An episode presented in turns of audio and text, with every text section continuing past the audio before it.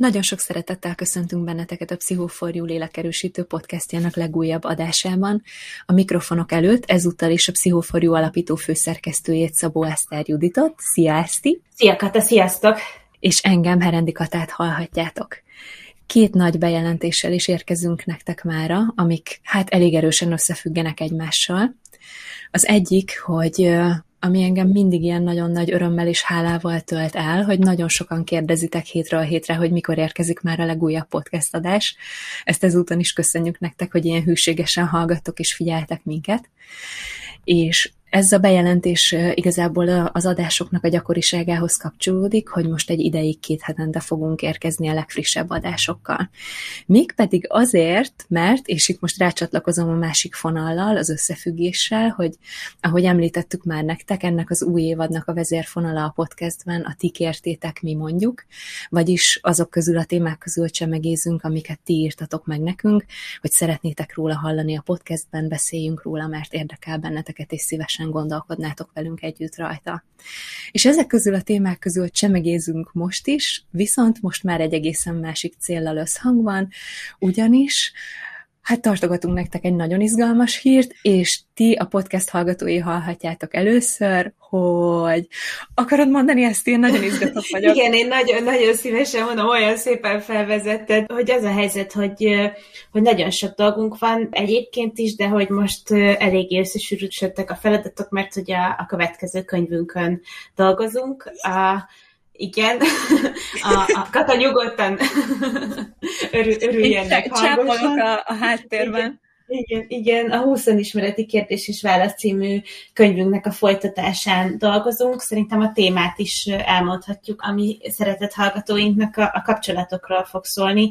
20 ismereti kérdés és válasz a kapcsolatokról ezen a munkacímen fut, aztán majd meglátjuk, hogy mi marad a végére, de hogy a leadási határidő az már, az már így nagyon-nagyon közelít, és sajnos muszáj volt egy picit racionalizálni a, a feladatainkat, de a podcastet azt annyira szeretjük, hogy, hogy letenni csinálni, meg, meg ennyi időt kihagyni semmiképpen sem szerettünk volna, úgyhogy emiatt most egy picit ritkábban jelentkezünk, de olyan témákkal, amiket ti kértetek, ráadásul átfedésben vannak a készülő könyvnek a, a fejezeteivel. Igen, és ezúton is nagyon-nagyon köszönjük nektek, hogy ennyire szerettétek az első könyvet, hiszen nem születhetne meg a második könyv, hogyha nem fogadtátok volna olyan szeretettel az első kötetet.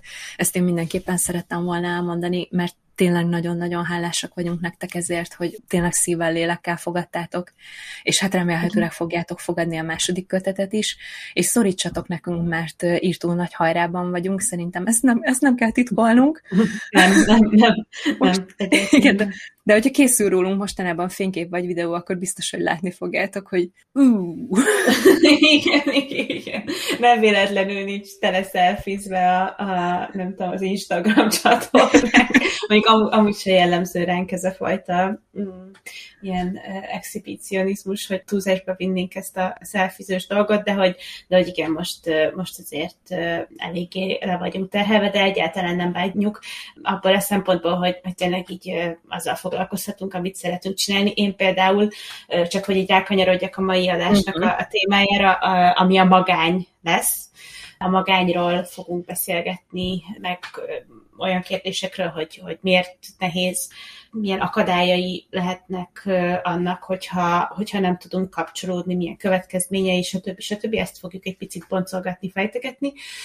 De hogy, amit mondani szerettem volna, hogy nagyon bele tudunk szeretni ezekbe a témákba. Én például most már így hetek óta ezzel kapcsolatban próbálok meg így minél több információt magamhoz venni, és, és hát nem tudom abba hagyni. Pont, pont most mondtam Katának az adás előtt, hogy, hogy most már tényleg ez az a pont, amikor így le kéne tenni ezt a részét, és elkezdeni feldolgozni a, a, az összegyűjtögetett információkat. Remélem, hogy hát tényleg, hogy, hogy csak egy részét át tudjuk adni nektek, vagy át tudom mondani annak a sok érdekes és szerintem fontos információnak, amit, amit ezzel a témával kapcsolatban szereztem az elmúlt időszakban, én akkor már boldog és elégedett leszek. Én is nagyon boldog leszek veled együtt, mert hogy én is úgy gondolom, hogy a magány egy, egy annyira fontos téma, így főleg az elmúlt egy-másfél évnek a tükrében szerintem nagyon jó, hogy előtérbe került, és többet beszéltünk, és többet olvashattunk róla. És én azt vettem észre, hogy a, kezdtek egy kicsit felpesdülni a kutatások is ezen a téren, a, amik feltérképezik, hogy pontosan milyen hatásai vannak a magánynak.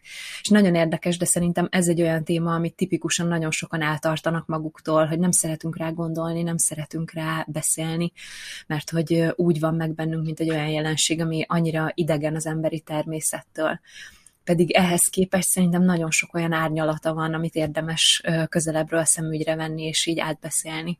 Így van. Brunner Zsanett Anna írt egy cikket még szerintem egy másfél évvel ezelőtt körülbelül a, a magányról. A címére most sajnos ebben a pillanatban nem emlékszem szó szerint, de be fogjuk linkelni szokás szerint a, a, a leírásba az adás alá.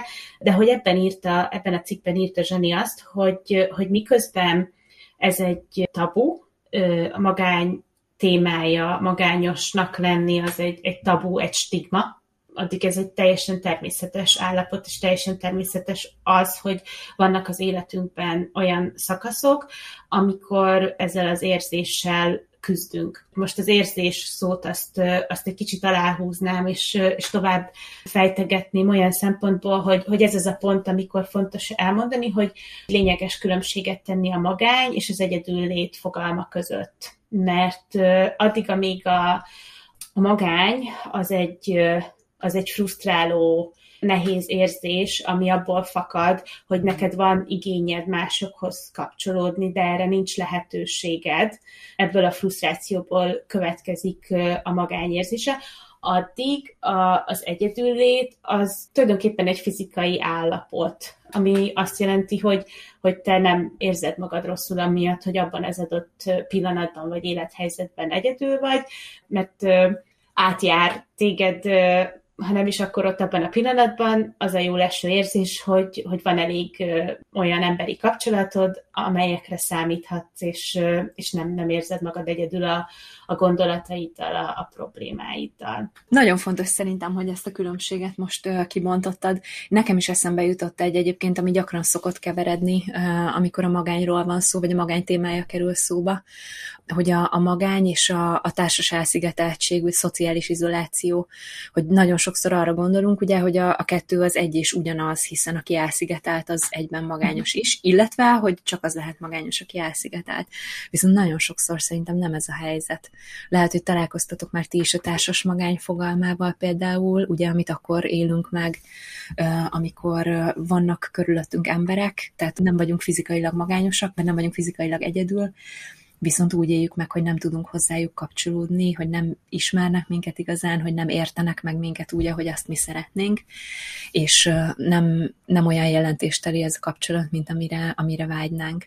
Én olvastam erről még tavaly októberben egy nagyon érdekes cikket, és képzeljétek el, hogy abban egy olyan felmérésnek az adatait részletezték, hogy Amerikában készítettek egy ilyen kérdőéves önkitöltős felmérést, ami arra irányult, hogy mennyire érzik magukat magányosnak azok, akik kitöltötték, és képzeljétek el, hogy több mint a fele a kitöltőknek azt mondta, hogy van kapcsolata, tehát nincs egyedül, de mégis magányosnak érzi magát, mert úgy, úgy éli meg, hogy ez, ez a kapcsolat nem tölti be azt az űrt, ami, amit neki szüksége lenne. Uh-huh ami szerintem egy nagyon megdöbbentő adat. Úgyhogy ezt így fontos észben tartani, hogy akkor is lehetünk magányosak, akkor is átjárhat minket a magányérzése, hogyha nem vagyunk egyedül. Így van, így van. Ugye a társas magány fogalma ezzel kapcsolatban pedig Barkász Helena tollából olvashattok szintén az oldalon egy, egy nagyon fontos cikket, ezt is majd betesszük a leíráshoz. Egy picit visszakanyarodva az izolációhoz, meg, meg ahhoz, hogy, hogy egyszerre természetes ez az állapot, ugyanakkor frusztráló is, és hogy, hogy valóban itt is szerintem az egyik, bár még nem tartunk ott, hogy a megoldásokról beszéljünk, de hogy az ezzel kapcsolatos elfogadó attitűd, hogy igen, akkor ez most így van, ebben a helyzetben vagyok benne, és olvastam egy nagyon szép gondolatot valahol, hogy a magány érzése az tulajdonképpen azt jelzi, hogy valami változtatni kell én ezzel így tudok menni, hogy, hogy tényleg, hogyha megjelenik ez a rossz érzés, akkor, akkor változtatni kell, de ami miatt, és amit fontosnak tartanék elmondani, hogy ami miatt ez, ez most fokozottan aktuális ez a téma, az, hogy elég sokáig voltunk azért rá kényszerítve arra, hogy, hogy izoláltan éljünk, és ezt az emberi kapcsolataink megsínlették, és ez meg sokszorozta ezt a frusztrációt. Úgyhogy ezekkel a, a, az érzésekkel van szerintem attól függetlenül, hogy túl vagyunk ezen az időszakon dolgunk, mert ugyanúgy nem tudom, fel kell dolgozni az én véleményem szerint, de, de megköszönöm, hogy ebben megerősítesz, mint egy, nem tudom, traumát, vagy egy meghatározó életeseményt, hogy egy kicsit úgy segíthet talán azon, hogy túlendüljünk az ilyen nehéz érzéseinkkel, hogyha szétszállazzuk, hogy mi is az, amiben benne voltunk, meg, meg aminek a hatásait talán még most is érezzük, vagy az utórezgéseit az életünkben. Ebben abszolút meg tudlak támogatni. Nagyon sok cikk megtanulmány, amit olvastam, ez ugye evolúciós magyarázatot is mellékel, vagy, vagy tesz emellé a téma mellé, mégpedig azt, hogy, hogy alapvetően, tehát amikor arról beszélünk, hogy az ember társas lény, annak a gyökerei azok, azokra az időkre nyúlnak vissza, amikor tényleg csak egymásra számíthattunk, és amikor szó szerint a túlélést jelentette az, hogy, hogy vannak-e mellettünk más emberek, hogy együtt tudunk kell működni a körülöttünk lévő emberekkel. És hogyha egyedül maradtunk, az gyakorlatilag nem, hogy a halálos fenyegetettséget jelentette, hanem sokszor magát a halált is, mert hogy egyedül nem volt lehetséges az, hogy, hogy túléljünk. És ennek a a, a frusztrációja is nem az, hogy megjelenhet, de hogy ez a gyökere tulajdonképpen annak, hogyha egyedül maradunk, akkor elkezdjük, vagy ez is a része, így mondom, inkább annak, hogyha egyedül maradunk, akkor megjelennek ezek a nehéz érzések. Ugyanúgy, ahogy csecsemőként sem tudunk, meg gyerekkorunkban sem tudunk nagyon sokáig segítség nélkül boldogulni, és ez szintén egy ilyen frusztráló, nehéz érzés okozhat. Ez is megmozdul bennünk akkor, amikor azt érezzük, hogy ha egyedül vagyunk, akkor és lenne igényünk arra, hogy kapcsolódjunk, és nem tudjuk, akkor ezek is ott vannak, ezek mögött a nehéz érzések mögött, ezt, ezt fontos látni. Mindannak ellenére, hogy, hogy azért ma már nem vagyunk annyira kitettek a, nem tudom, kartfogú tigrisnek, vagy annak, hogy kapjunk ételt az elsődleges gondozóinktól. Így van, eszembe jutottál valamit, amit uh, szintén korábban olvastam még a magányjal kapcsolatban. Ez olyan érdekes, hogy mind, ami, ami most így eszembe ötlik, az mind az elmúlt egy év olvasmányainak a termésre, úgyhogy jól előtérbe került ez a téma hogy egy olyan tévhiteket cáfoló cikkben volt ez, hogy a, a magány az mindenképpen rossz dolog. Ugye, hogy így eltartjuk magunktól, mint ahogy mondtad a klasszikus szófordulatoddal, hogy mint egy taknyos zsebkendőt. Igen. Magát a témát is, és hogy, Igen hogy nem, nem mindenképpen rossz, mert hogy vannak, vannak a magánynak olyan nem is tudom, hogyan lehetne ezt rendesen keretezni, hogy lehet olyan időszakban, élethelyzetben, vagy megjelenési formában, amiből akár még lehet épülni is egy bizonyos mértékig. Mert hogy adott esetben teret adhat a, egy, egy ilyen önreflektív folyamatnak, hogy egy kicsit akkor befelé figyelsz, és magadon kezdesz el dolgozni. Van arról is gondolat, hogy alkalmasint még a kreativitásnak is nagyon jó tehát, tehát hogy megnyithatja az utat a, a nonverbális érzelem kifejezés az alkotó folyamatok felé, hogy kedvet kapj mondjuk írni, vagy más módon kifejezni magadat, és hogy eddig meg is vannak a pozitív hatásai a magánynak. És akkor kapcsol be az, ugye ennek a, az egésznek a, a társas lénységnek az evolúciós gyökere, amikor krónikussá válik már a magány tehát, hogy akkor kell vele nagyon óvatosnak lenni, hogy akkor kell elkezdeni ezen az állapoton változtatni, és megnézni, hogy, hogy milyen, milyen hiányt érzünk, és hogy azt hogyan lehetne uh, megszüntetni, hogyha nagyon hosszú ideig velünk marad az az érzés, hogy szeretnénk kapcsolódni, vágyunk a kapcsolódásra, de nem találjuk azt, hogy kihez lehetne, vagy hogyan. Igen, abszolút egyetértek veled, főleg az a része fogott meg, hogy, hogy önismeret. Tulajdonképpen egy ilyen önismereti útként is lehet tekinteni erre a az állapotra, és hogy, hogy az összes többi nehéz érzésre az életünkben, meg a különböző szituációkban, amikben keletkeznek ezek a nehéz érzések, ami akár egy, nem tudom, ugyanúgy igaz lehet arra, amikor magányosak vagyunk, és ugyanúgy igaz lehet arra, amikor társkapcsolatban vagyunk. Tehát minden nehéz érzésre igaz szerintem, hogy elképesztően tanulságos az, hogyha egy kicsit így utána nézünk a, a gyökerének, meg jobban megvizsgáljuk, és hogy a magány ra ez szerintem fokozottan igaz. Bennem valami olyasmi fogalmazódott meg eszenciaként, ahogy így kutakodtam ebben a témában, hogy, hogy valóban, hogyha azt mondjuk, hogy ez egy jelzés arra, ez a nehéz érzés, a magányérzés, hogy valami változtatni kell, akkor ez a változás, ez a, talán arról kéne, hogy szóljon, vagy jó, jó irány, hogyha arról szól, hogy a, a nehéz érzést ezt valahogy átdolgoz, átkonvertáld egy állapottá, az egyedüllétnek az állapotává, és hogy tényleg a kettő között, ami történik, az, az nagyon sokszor az önismereti munka, hogyha ehhez így érdemben hozzákezdünk.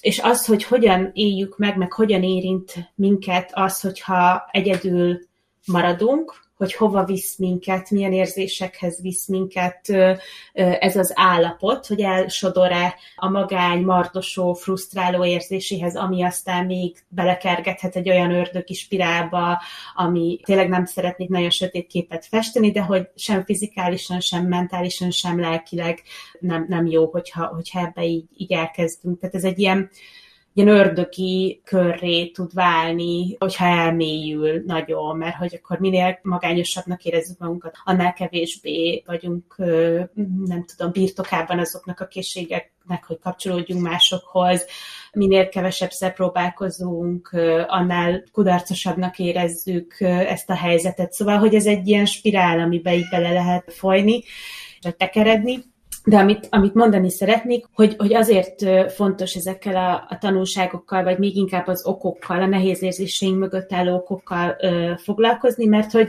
hogy ugye ez is visszavezethető a bizalom, meg a kötődés kérdéséhez. Ugye szó volt már arról, hogy akkor az elsődleges gondozóink. Tehát, hogyha éreztük azt, hogy egyedül vagyunk hagyva, és gyerekként esetleg nem kaptuk meg azokat a dolgokat, amikre szükségünk lett volna, vagy nem tudtunk akkor kapcsolódni, amikor erre szükségünk lett volna.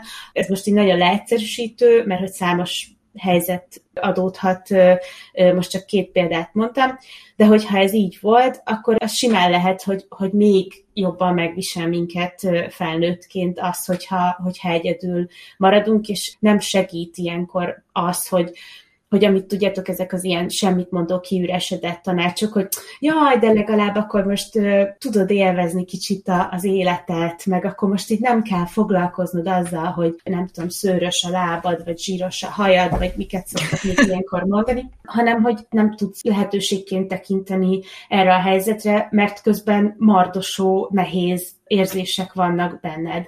Ezeknek a mardosó nehéz érzéseknek érdemes utána menni, és kideríteni azt, hogy vajon mi az oka annak, hogy, hogy engem most ilyen extrém módon megvisel egy helyzet. Nagyon fontos szerintem, amit mondasz, mert hogy ezek a nehéz érzések, erre szerintem mi is nagyon gyakran szoktunk utalni az adásokban, hogy bármennyire nehéz is, de hogy érdemes ezeknek utána menni, és engedni, hogy ilyen kis iránytűként vigyenek minket a nagyobb felismerések, tanulságok felé.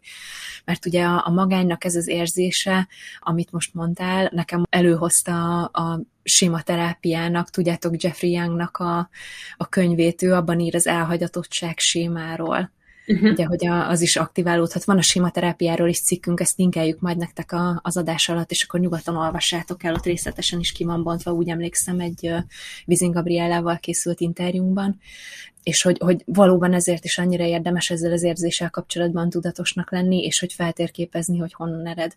Mert hogyha valóban tényleg akár csak nem is megyünk messzire, és valóban egy egy maladaptív sémával van dolgunk, akkor az nagyon könnyen lehet, hogy egyrészt nem csak a felszínes tanácsok nem is fognak működni, hogy enyhítsék ezeket a rossz, ezeket a nehéz érzéseket, hanem még az is előfordulhat, hogy akkor, amikor a, a magányunk tulajdonképpen ténylegesen már megszűnik, akkor is velünk marad a, a magányérzése, amikor már nem vagyunk egyedül többé. Igen. Úgyhogy mindenképp érdemes utána járni, mert kicsit olyan a magány ebből a szempontból szerintem, mint a kiégés. Tudjátok, hogy arról is mondjuk, hogy nem az a megoldás, hogy átmész egy másik munkahelyre, mert adott esetben viszed magaddal ugyanazokat a mintákat, ugyanazt a mintázatot, és kicsit a magány is ilyen, én azt hiszem, hogy azt is nagyon-nagyon sokáig cipelhetjük magunkkal, még akár kapcsolatból kapcsolatba is.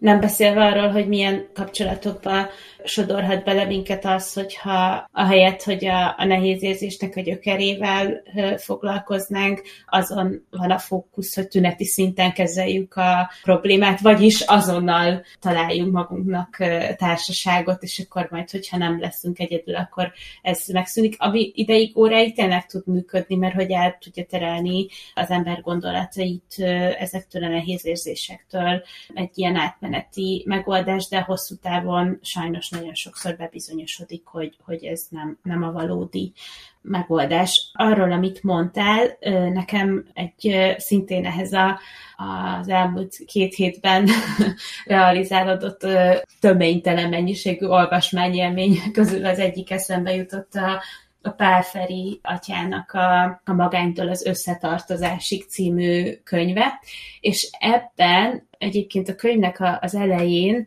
összeszedi azokat a lehetséges okokat, amelyek közrejátszhatnak abban, hogyha valaki egész egyszerűen nem tud nagyon sokáig kapcsolódni, nem találja a társát. Ezek között említ egyet, ami, ami az előbb beugrott, hogy hallottalak téged beszélni, hogy mi van akkor, amikor azért nem tudod megélni a, az összetartozásnak az élményét, akkor is, hogyha van melletted valaki, vagy annak ellenére, hogy van egy társad, hogy egyszerűen olyan sémát hoztál magaddal, hogy a társ az, az olyan valaki, aki nem mindig van ott. És akkor ő egy olyan esetet említ, egy hölgyet, akinek az édesapja az, nem is tudom, hajós kapitány volt, vagy valami olyan munkaköre volt, ami arról szólt, hogy, hogy nem tudom, volt, hogy két hónapig nem volt ott, aztán egy hétig, vagy egy hónapig igen, aztán megint eltűnt, aztán megint, és hogy, hogy amikor meg volt egy társ, aki meg így mindig ott volt, akkor ezzel így nem tudott mit kezdeni, mert ilyen folytogatónak érezte a közelséget, és az, hogy folyamatosan ott van mellette valaki, mert hogy, hogy számára nem ez jelentette a, a biztonságot, meg a, a társnak a, a fogalmát. De hozott például olyan esetet is, hogy meghalt az édesapja gyerekkorában, és ő látta azt, hogy ez, ez micsoda szenvedést okozott az édesanyja édesanyjának, és onnantól kezdve ő ebből a gyászból nem tudott felépülni, mármint az édesanyja, ami az ő életében meg oda vezetett, hogy valahogy így annyira megrémítette a lehetősége annak, hogy ilyen fájdalommal járhat az, hogy te elveszíted azt, akit szeretsz, hogy inkább bele sem ment egy, egy ilyen kapcsolatba. Szóval, hogy ezer és egy oka lehet annak, amikor hiába érezzük azt, hogy racionális szinten legalábbis, hogy mennyire fontos lenne, hogy kapcsolódjunk, és vagyunk tudatában annak, hogy tényleg társas lények vagyunk, meg az érzések is hiába visznek abba az irányba, hogy, hogy változtatni kéne. Nagyon sokszor a léleknek ezekben a nagyon mély rétegeiben kell keresni az okait annak, amiért nem tudunk úgy igazán kapcsolódni. És ez csak két példa volt a sokból, ami lehetséges ok. Felvillantottál az előbb egy gondolatot, amit szerintem szintén nagyon fontos lenne szállazni, az az, hogy a, a tüneti kezelés amikor beleugrunk kapcsolatba, és még egy kapcsolatba, és még egy kapcsolatba, csak azért, hogy ne érezzük tovább a magányt. Erről nem olvastál valamit? Ehhez is tudok kapcsolódni. ne haragudjatok, tényleg így az a baj, hogy lehet, hogy ez egy kicsit túl sok információ, most így beakad. De hogy ez egyébként így a kedves hallgatóinknak mondom így kiszólva, hogy ezt nézni, mert én ugye közben látom ezt a videón keresztül, hogy csak úgy csillog a szeme, hogy végre mesélhet nektek erről, és hogy annyi minden, így látom, hogy cikáznak a gondolatai, hogy mennyi mindent szeretne még megosztani. Én közben már így hátradőltem, vakarászom a macskát itt mellett. Úgyhogy hallgatunk ezt nyugodtan, bocsát tovább. Hát igaziból most, hogy jó, de tényleg, mert csak így, hogy így kértél rá külön, noszogatsz, bár én nem szívesen, de így, hogy külön kérsz, elmondom neked és a, a hallgatóinknak, hogy, ami erről eszembe jutott, az egyik az emlékszel a Beának, a Bibok Beának a cikke, a, aminek az a címe, ezt külön felírtam magamnak, hogy a, a külön felírtam magamnak, de, de nyilván nem emlékszem rá. Tudom, tudom, melyikre gondolsz, hogy a, jó párkapcsolat félegészség, a rosszba viszont bele is lehet betegedni? Így van, igen, igen, igen, igen, hogy, hogy van ez a cikke és pont erre a látszólagos ellentmondásra szerettem volna mindenképpen felhívni a figyelmet, hogy nagyon sokszor hallani, hogy meg, meg én is rengeteg ha hiszitek, ha nem, rengeteg mindent olvastam a, a magány. Ne, komolyan? Igen, igen, az egészségügyi vonatkozásairól, és tényleg ilyen statisztikák vannak, például, hogy károsabb az egészségre az, hogyha vagányosak vagyunk, mint hogyha naponta 15 szál cigarettát elszívunk.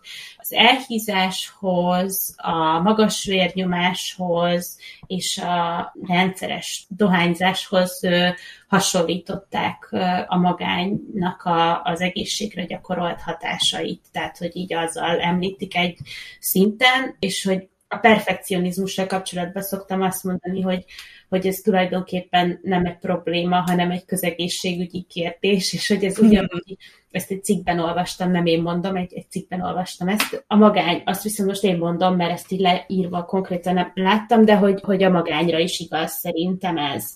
Hogy, hogy Nagyon is. Bocs, mondj csak, mondj csak. Mondj csak. arra,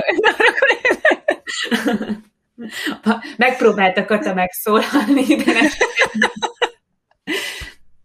nem. Úgy tűnt, hogy levitted a hangsúlyt, de puszta illúzió volt. Elhallgattam. Annyira rosszak vagyunk itt, kacarászunk a podcastben, ne haragudjatok.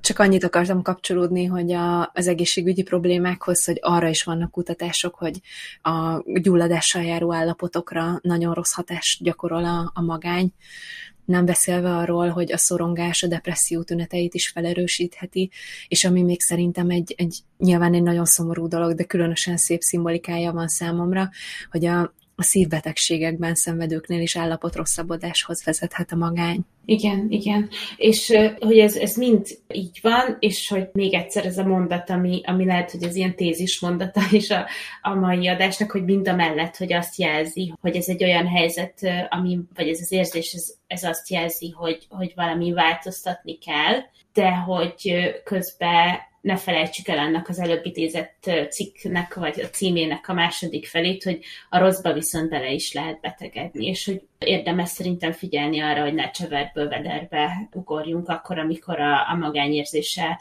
elől menekülünk, mert hogy az nem megoldás, hogyha, hogyha egy olyan kapcsolatba, egy mérgező kapcsolatba kerülünk bele, ami, ami aztán ugyanoda vagy még rosszabb helyekre visz, mint hogyha egyedül maradtunk volna a nehéz érzéseinkkel.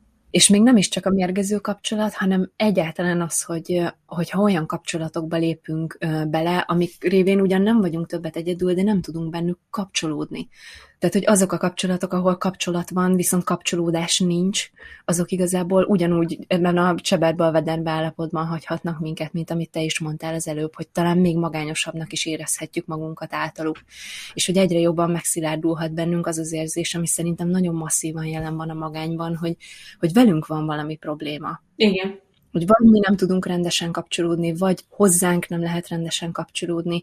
Én ezt egyébként hallottam is már emberektől, kliensektől, hogy, hogy én egyszerűen nem, nem vagyok jól kapcsolatban, mert lehet, hogy ez az egész nem is nekem való, mert hogy én nem tudok úgy kapcsolódni, mint mások, hozzám se lehet úgy kapcsolódni, mint ahogy másokhoz. Én nem úgy működöm, mint ahogy a barátnőim a párjukkal, és így tovább, és így tovább.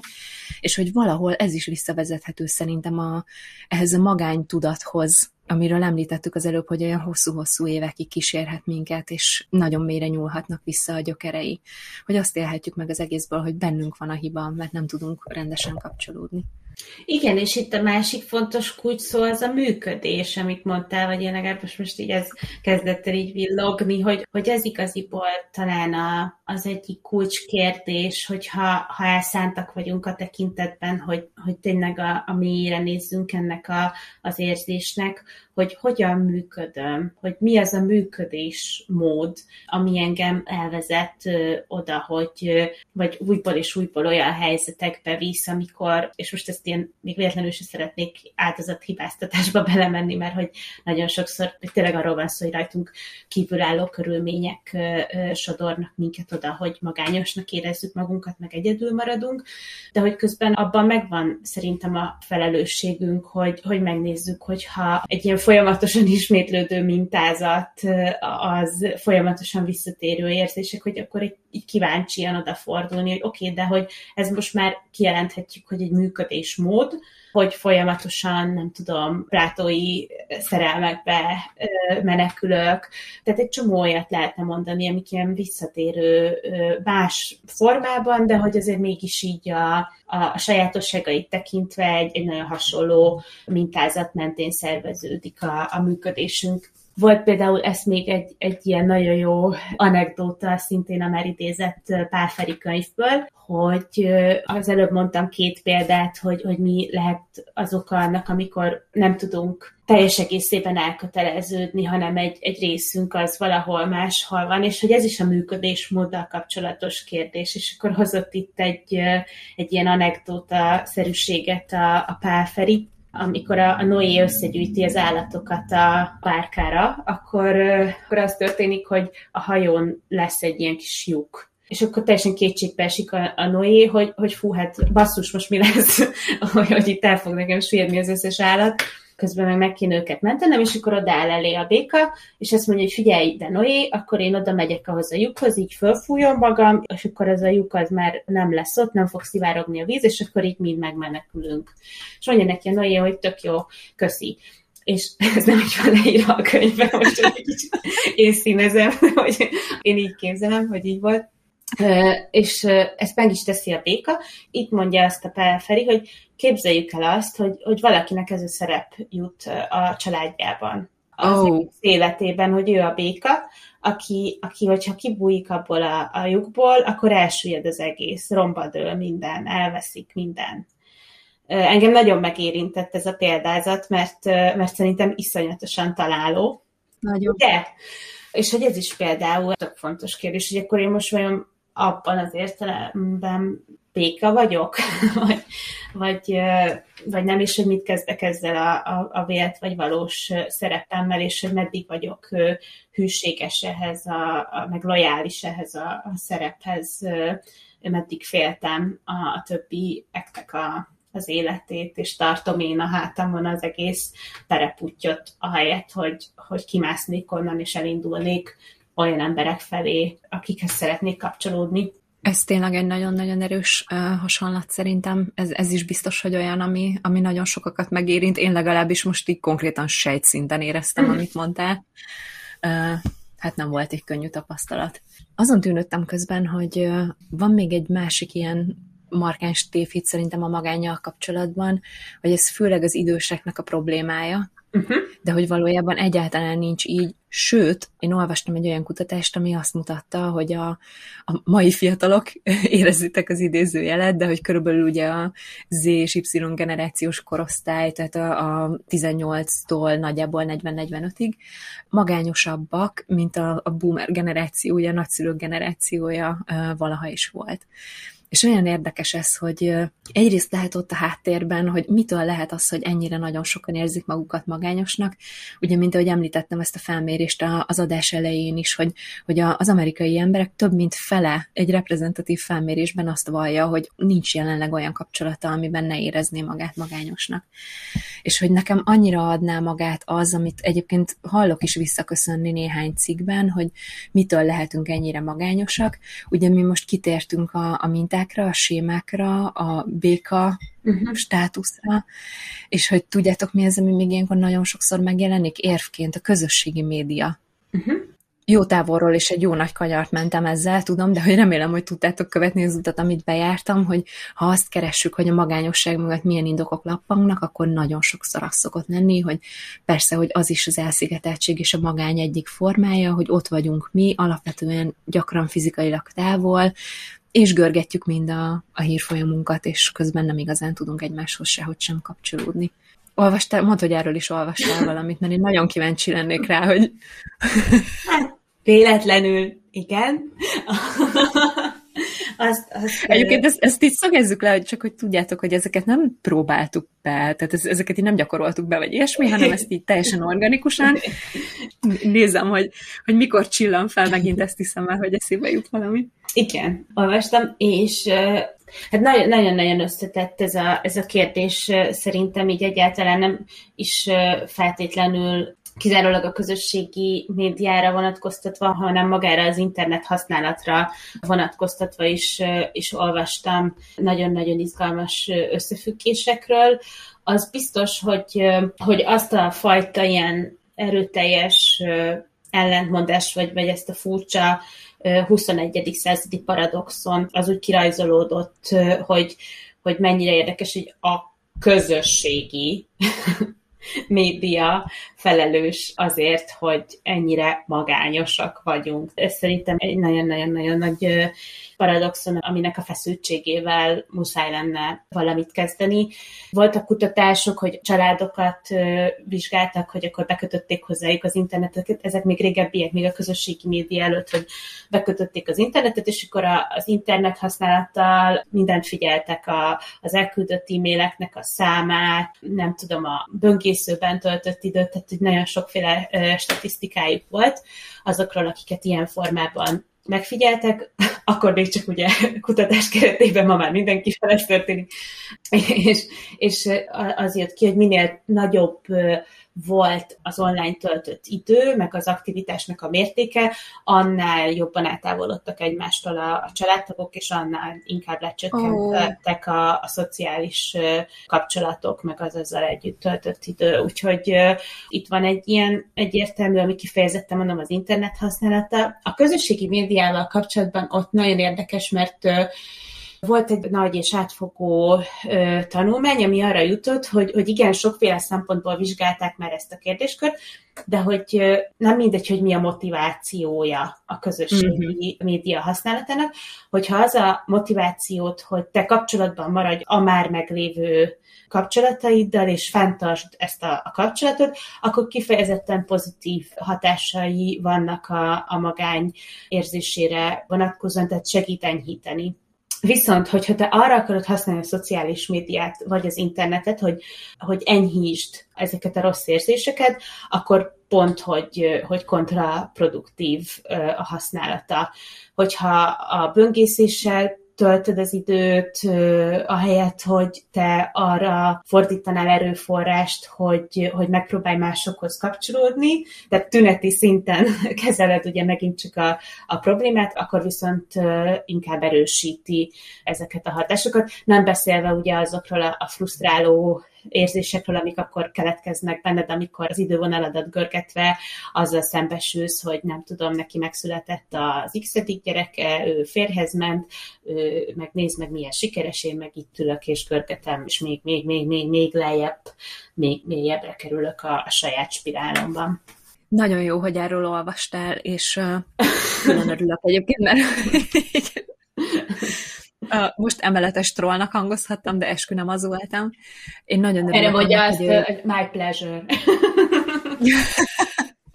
Csak lazán. Igen örülök neki, hogy ezeket elmondtad, mert hogy én, engem nagyon zavar az a tendencia, hogyha bármi rossz uh, mostanában az életünkben, akkor hajlamosak vagyunk egyből a, az online jelenlétre és a közösségi médiára köveket haigálni. Igen. Mivel az a gond, hogy igen, nagyon sokszor persze, hát annyira masszív része az életünknek, hogy valamilyen formában jelen van a problémáinkban is, ez, ez tény és való, csak hogy nagyon sokszor szerintem kihagyjuk a jó részét ennek a történetnek, és csak azzal foglalkozunk, hogy mi az árnyékos oldal, pedig ugye tudhatjuk, hogy nagyon kevés dolog van, ami, ami ennyire fekete-fehér. És én is arra gondolnék, hogy nagyon könnyen lehetek egy olyan élethelyzetbe, és itt utalnék vissza megint az elmúlt egy-másfél évre, amikor gyakorlatilag nincs más kapcsolódási lehetőségem, mint az online tér. Igen Igen. és adott esetben a közösségi média. És hogyha nekem a birtokomban van, elérhetem ezt az eszközt, akkor azt tényleg használhatom jól. És ez nagyon fontos, hogy jól használjam, és ez tényleg fontos hangsúlyozni. Ha csak arra gondolok, hogy nem tudom, belépek a hobbimmal kapcsolatos tematikus csoportokba, és találok olyan embereket, akiket szintén érdekel az, ami engem, és akkor ott megosztunk egymással élményeket, szerintem az nagyon sokat tud tenni azért, hogy a magányosságnak az érzését enyhítsük itt most meg én tennék egy ilyen kitételt, hogy természetesen én sem akarom, akarok ilyen izé, tuti tippeket, meg recepteket elkezdeni osztogatni, mert hogy azt hiszem, hogy ha valaki a magányérzésétől szenved, akkor az egyik leggyakoribb tanács, ilyen kész konzerv tanács, amit nagyon rövid úton megkap, az az, hogy ha menjél, aztán keres barátokat. Aha, igen. Mintha az olyan könnyű lenne egyrészt, igen. Másrészt ugye, ahogy már azt nagyon hosszan taglaltuk, nagyban függ attól, hogy te éppen hol vagy, és hogy hogy vagy, és hogy milyen állapotban vagy, és hát nem mindig az lesz a megoldás, hogy új kapcsolatokkal próbálom betölteni az űrt. Itt is szerintem nagyon fontos azt is megjegyezni, hogy ha magányosnak érzed magad, mondjuk most téged éppen megtalált ez az adás, és majd Esztinek a fantasztikus és a jelek szerint rendkívül tömény fejezete is megfog az új Ezutól szeretném meg, megköszönni a hallgatóknak, hogy így rájuk zúdíthattam azokat az információkat, amiket nem fogok tudni belepréselni a fejezetbe. És így kevésbé érzem veszteségnek ezeket a, a be nem kerülő infókat. Igen, én örülök, hogy végighallgathattunk, és hogy majd olvashatunk erről a, a könyvben is. Szóval, hogy a, a, arról nagyon ritkán megfeledkezünk, amikor a magányt, mint, mint problémát, nehéz érzést próbáljuk megoldani, vagy feldolgozni, hogy az is lehet egy út, hogy a meglévő kapcsolatainkon kezdünk el dolgozni, és hogy azokat kezdjük el erősíteni.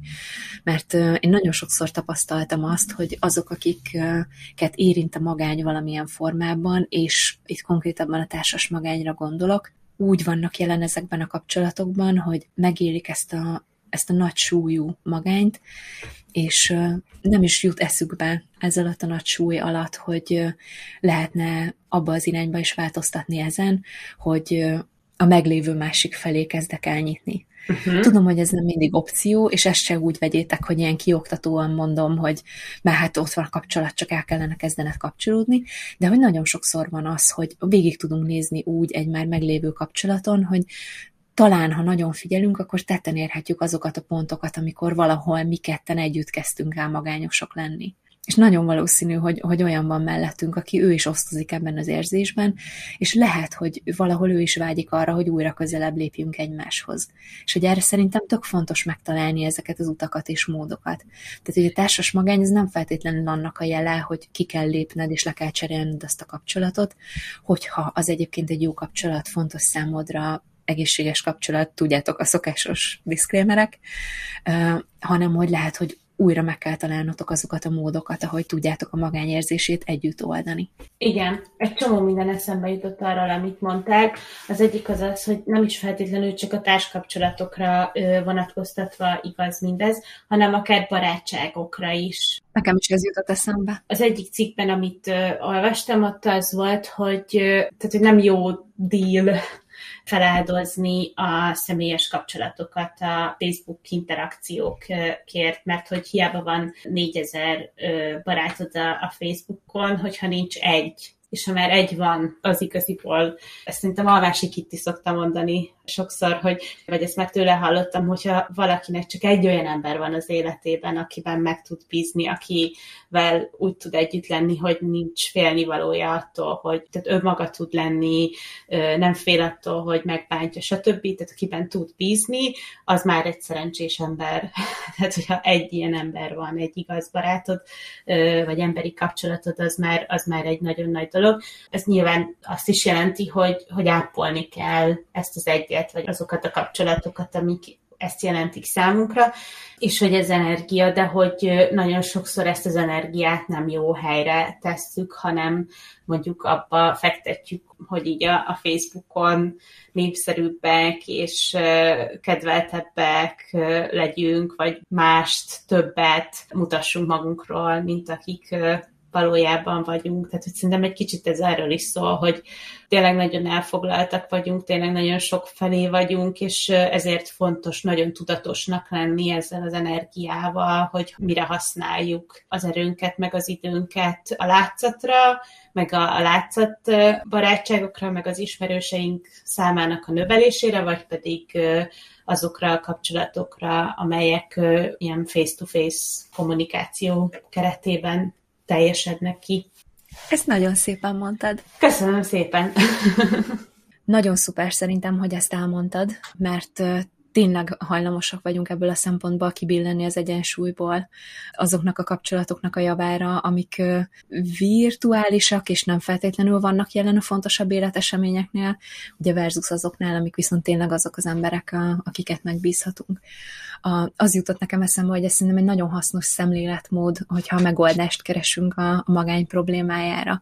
Ugye az előbb a, említettem azt, hogy a jó a meglévő kapcsolatainknak az erőssége is, és eszembe jutott még egy, mert ugye hát közeledünk az adás végéhez, és akkor mindig a megoldásokkal szoktunk nektek zárni, hogy sokszor szerintem az van a fejünkben, hogy a, érint minket a magány problémája, és küzdünk ezzel az érzéssel, hogy azt az egy embert kell megtalálnunk, aki ezt, ezt az érzést fel tudja bennünk oldani. És sokszor megfeledkezünk szerintem arról, hogy maguk a, a közösségek, a közösségi élmények mennyire sokat tudnak adni a, abban, hogy, hogy ne érezzük magunkat magányosnak. És itt most arra gondolok, hogy akár lehet így a kellemest a hasznossal összekötni, és mondjuk valami önkéntes tevékenységbe bevonódni. Tudom, hogy ez nem könnyű, mert hogy a magány tényleg tud egy, egy nagyon romboló hatású lenni, főleg, hogyha már tart egy ideje, tehát megint csak ne úgy vegyétek, hogy úgy mondom, hogy na, mert ez olyan rohadt egyszerű, de hogy érdemes ezen a téren szerintem körülnézni, hogy van-e olyan, amihez kedvet éreznétek magatokban. Mondjuk nem is tudom, magányosnak érzed magad, és régen szerettél volna állatmáhelyen segíteni állatok közelében dolgozni. Vagy hogy mondjuk, nem tudom, nagyon jó kézügyességed van, és akkor körülnézni, hogy van esetleg valami jótékony célú civil szerveződés, ahol az összefogásnak része az is, hogy közösen alkottok valamit. Tehát egy ilyesmikre gondolok, hogy sokszor nem egy ember lesz a megoldás, hanem egy egész csoport, egy egész közösség. És hogy nagyon sokszor így sokan tesznek ki egyet, és sokan teszik ki azt a, azt a végső gyógyírt, amitől enyhülhet a magánynak az érzése. Nagyon szerintem nem véletlenül, de, de beletrafáltál az egyik fontos, nem tudom, milyen alternatívába, amiről szintén én is hallottam a megoldások szempontjából, amikor így a magányból kifelé vezető utat keresgéljük.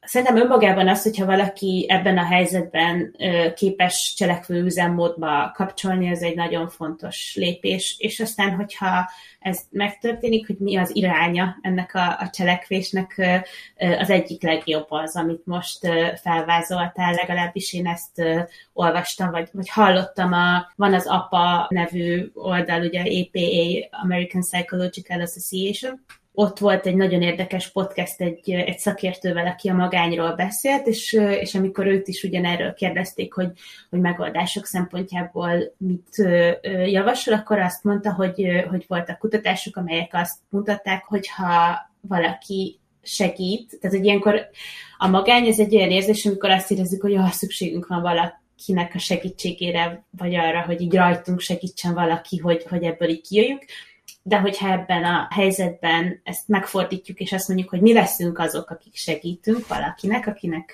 lehet, hogy másokból kifolyólag, de segítségre van szüksége, az nagyon-nagyon sokat segíthet abban, hogy kibillentsen minket ebből a, kimozdítson minket ebből a lefelé tartó spirálból. Azt hiszem, hogy elérkezett az ideje annak, hogy a, a szokásunkhoz híven összegyűjtsük nektek a, a mai adásnak a legfontosabb tanulságait, felismeréseit, és hát a megoldási javaslatainkat is. De még mielőtt ezt megtennénk, Előtte arra szeretnénk kérni titeket, hogy hogyha tehetitek, akkor támogassatok, segítsetek minket. Nem nagyon szoktuk ezt az eddigi podcast adásokban forszírozni, de az elmúlt időszakban elhatároztuk Katával, hogy nagyobb hangsúlyt fogunk fektetni arra, hogy tudatosítsuk a hallgatóinkban, az olvasóinkban, a követőinkben azt, hogy mi alapvetően egy, egy független szerkesztőség vagyunk, aki a hirdetésekből befolyó bevételek mellett legelső sorban az olvasóira számít akkor, amikor a, a működési költségekről beszélünk, és van több módja annak, hogyha úgy érzitek, hogy az, amit hétről hétre, vagy az oldalon napról napra átadunk nektek, az értékes, hogy ehhez és a munkánkhoz ti is hozzájáruljatok, és még több ilyen és ehhez hasonló tartalom készülhessen. Több módja is van annak, hogy támogassatok és segítsetek minket. Ez nem feltétlenül jelenti azt, hogy csak és kizárólag anyagilag várunk tőletek hozzájárulást a munkánkhoz. Már az is nagyon sokat jelent, hogyha ajánljátok ismerőseiteknek a podcast adásokat, vagy akár az oldalon megjelenő cikkeket, hogyha a Facebookon követtek minket, és ott reagáltok, hozzászóltok a bejegyzéseinkre, vagy a bejegyzéseinkhez, akkor az segíthet abba, hogy még több emberhez eljussanak, vagy megosztjátok ezeket a bejegyzéseket, ez segíthet abba, hogy még több emberhez eljussunk, és még több embernek az idővonalán megjelenjünk. Illetve van egy támogatói oldalunk, a www.pszichoforju.hu per támogatom ékezetek nélkül természetesen, tehát ezen az oldalon megtaláljátok azokat a lehetőségeket, hogy akár egyszeri, akár rendszeres támogatással hozzájáruljatok a, a szerkesztőségnek a, a működéséhez. Hamarosan megnyitjuk újból a Pszichofori útítás nevű előfizetői programunkat. Ez azt takarja, hogy amellett, hogy az oldalon megjelenő cikkek, a Pszichofórium magazinban megjelenő cikkek továbbra is ingyenesek, hiszen az ügyünk az, az hogy a lelki egészséggel kapcsolatos tartalmak minél több emberhez ingyenesen eljussanak, ez nem változott és nem sérül, viszont a cikkeken felül exkluzív tartalmakat, önismereti gyakorlatokat, művészfilmeket, irodalomterápiás videókat és még más hasonló nyalánkságokat küldünk azoknak, akik erre a programra előfizetnek. Ez utoljára januárban nyílt meg ez a lehetőség, de néhány napon belül megint megnyílik, és lehetőség lesz csatlakozni. Azáltal, hogy csatlakoztok ehhez a programhoz, nem csak a saját önismereti munkátokat, hanem a mi munkánkat is támogatjátok, úgyhogy ez is egy módja annak, hogy, hogy segítsetek nekünk. Azt hiszem, hogy így nagyjából most ezeket a lehetőségeket emelném ki, és akkor visszaadnám Katának a szót, hogy, hogy összegezzünk, és nézzük meg még egyszer, hogy melyek voltak azok a fontosabb gondolatok, amiket így aláhúznánk és kiemelnénk a magány témájával kapcsolatban. Hmm, így van, és közben eszembe jutott, hogy két nagy bejelentést ígértem az elején, és el is felejtettem, hogy a, a harmadik nagy bejelentés, hogy újra megnyílik az utitás, hiszen Igen. tényleg fél évvel ezelőtt volt utoljára lehetőség csatlakozni hozzánk. Egyébként most ezt tudom, hogy nagyon elfogultnak hangzik, amit mondok, de én nagyon szeretem az utitásos tartalmainkat. Esztinek van egy ember és történet rovata, amiben kifejezetten itt ugye az előfizetőknek dedikált tartalmakat, az utitás program résztvevőinek dedikált tartalmakat ír, és a legutóbbi cikke ebben a rovatban, képzeljétek el, Tina Turnerről szólt és szerintem egyszerűen fenomenális volt. Mindig tanulok belőle valamit, és nagyon örülök neki, hogy ez van. És ez itt most egyébként nem annyira a reklám helye volt, mm. örülök neki esetleg, hogyha kedvet kaptatok tőle a, az utitás programhoz csatlakozni, de ezt már régóta el akartam mondani. Neked is ezt meg úgy a világnak is. Köszönöm, de ebben az utítás programban, ha már itt tartunk, herendikat a Igen, ugyan van már. egy egy önálló rovata, az önismeret és gyakorlat, és, és ott az egyébként a könyvben is nagyon szeretett és kedvelt gyakorlatokhoz hasonló ilyen, nem tudom, stratégiákat, meg konkrét feladatokat oszt meg az előfizetőkkel rendszeresen, úgyhogy ez is szerintem még egy ok arra, hogy, hogy csatlakozzatok ehhez a, a programhoz. És egyébként tényleg a, nem is beszéltünk még arról szerintem az adásban, hogy mi van az utitás programban, és ez olyan érdekes, hogy lehet, hogy nagyon sokan nem is tudják, hogy ez mi most. Igen. Igen, Bátran igen. kattintsátok a, a linket, szerintem linkeljük majd itt az adás alatt, és akkor nézzétek meg részletesen, illetve írjatok nekünk, hogyha bármi kérdésetek felmerül vele kapcsolatban, és nagyon szívesen válaszolunk. De most már szerintem abba hagyhatjuk a, a teleshop stílusú értékesítést. És akkor valóban vissza a, a magány témájának az összefoglalásához. Amit én nagyon fontosnak tartok zárásként elmondani a, a magány témájában, az az, hogy egy olyan dologról van szó, amivel tudom, hogy nagyon sokszor nem akarunk, nem szeretnénk foglalkozni, szomorúnak, sötétnek érezzük, de annyira nagy az esély arra, hogy érinthet minket, vagy valakit, akiről nem is gondolnánk, hogy küzd a magánnyal, hogy nagyon fontos róla beszélni és róla gondolkodni. Fontos tudnotok, hogy nagyon sok tévhitel bennünk a magánnyal kapcsolatban. Említettünk többet is az adásban, hogy ugye ez csak az idősek problémája, hogyha új barátokat szerzel, akkor az majd megoldja, és így tovább, és így tovább, de hogy ezeket nagyon fontos kitisztázni, és tudni, hogy a magány az bármikor, bármilyen életszakaszban érinthet, és a gyökerei nagyon sokszor nem az élethelyzetedre nyúlnak vissza, hanem annál mélyebbre. És ezeket nagyon fontos feltérképezni ahhoz, hogy valóban fel tud venni a harcot a magány problémájával. Ezt nagyon szépen mondtad, hogy nem egy élethelyzetre nyúlnak vissza, hanem mélyebbre. Ahhoz, hogy ehhez legyen belátásunk, az első és legfontosabb lépés, hogy elfogadjuk, hogy ez van, mert addig, amíg csak menekülünk ezelől, az ezzel együtt járó érzésekkel együtt, az nem valószínű, hogy a, a megoldás irányába. Tehát elfogadás, ez szerintem egy fontos kulcó, a változás, hogy amit az elejétől kezdve mondtunk nektek, hogy, hogy ez egy jel arra vonatkozóan megnézni, hogy, hogy mi az, amit tehetek én most ebben az egyébként vitathatatlanul nehéz, frusztráló helyzetben, mit tehetek annak érdekében, hogy változtassak a, a helyzetemen. Lehet, hogy tehetem azt, hogy nem tudom, két megállóval előbb szállok le a buszról, és másik úton megyek hazafelé, vagy olyan élethelyzetek generálok, amelyek egy kicsit így eltérnek a, a megszokottaktól, és, és ezáltal megadom magamnak a lehetőséget arra, hogy olyanokhoz is kapcsolódjak, akikhez eddig még nem.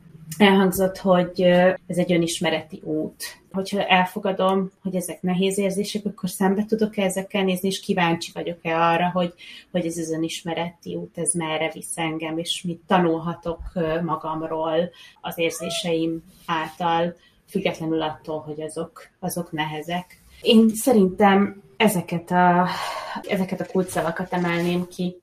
Nagyon szépen köszönjük, Eszti, hogy ezt ennyire uh, szépen és tartalmasan összeszedted. Én uh, bízom benne, hogy uh, nagyon sok uh, érdekes, elvihető gondolatot és felismerést uh, találtok majd a mai adásban.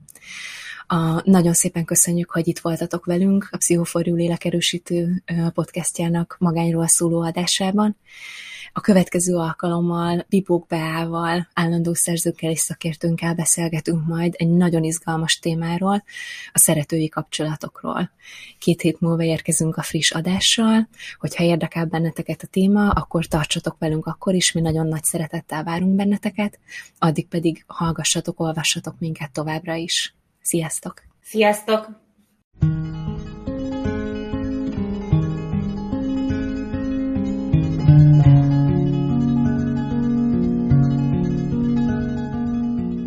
A Pszichoforjú lélekerősítő podcast rólad és érted szól.